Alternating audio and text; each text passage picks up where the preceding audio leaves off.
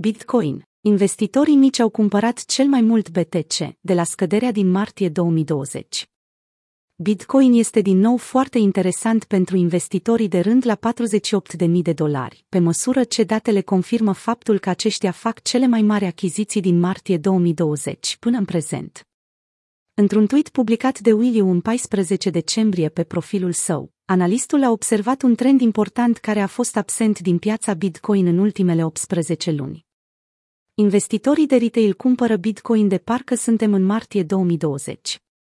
După o scădere bruscă la 3600 de dolari, realizată în martie 2020, paritatea BTC-USD a oferit o reducere atractivă pentru cei care au așteptat să investească, iar acum, acel fenomen este din nou prezent pe piață. Schimbările în balanță pentru portofelele care dețin un BTC sau mai puțin, care sugerează faptul că sunt deținute de investitori la scară mică, au ajuns la cel mai înalt nivel din martie 2020. Chiar dacă circumstanțele rămân aceleași, fricile cauzate de virusul respirator și incertitudinea piețelor macro, cauzate de politicile monetare adoptate, diferența majoră constă în faptul că Bitcoin costă 48.000 de dolari la finalul anului 2021, nu 3600. În orice caz, dacă datele colectate sunt exacte, înseamnă că interesul se află în creștere și că investitorii de retail acumulează. Ultima dată când piața retail a cumpărat dipul atât de tare, a fost la zona de bottom, din martie 2020, a comentat U.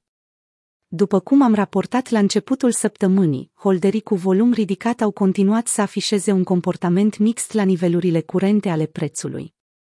În ciuda faptului că alte entități sunt beriși și aleg să vândă, alții sunt precauți când vine vorba de reducerea expunerii la BTC.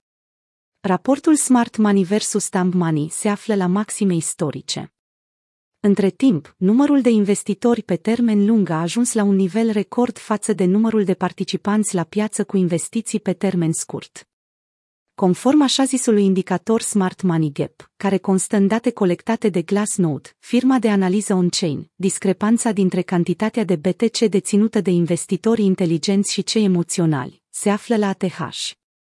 Cu alte cuvinte, există mai mulți cumpărători pe termen lung decât au existat vreodată cumpărători pe termen scurt.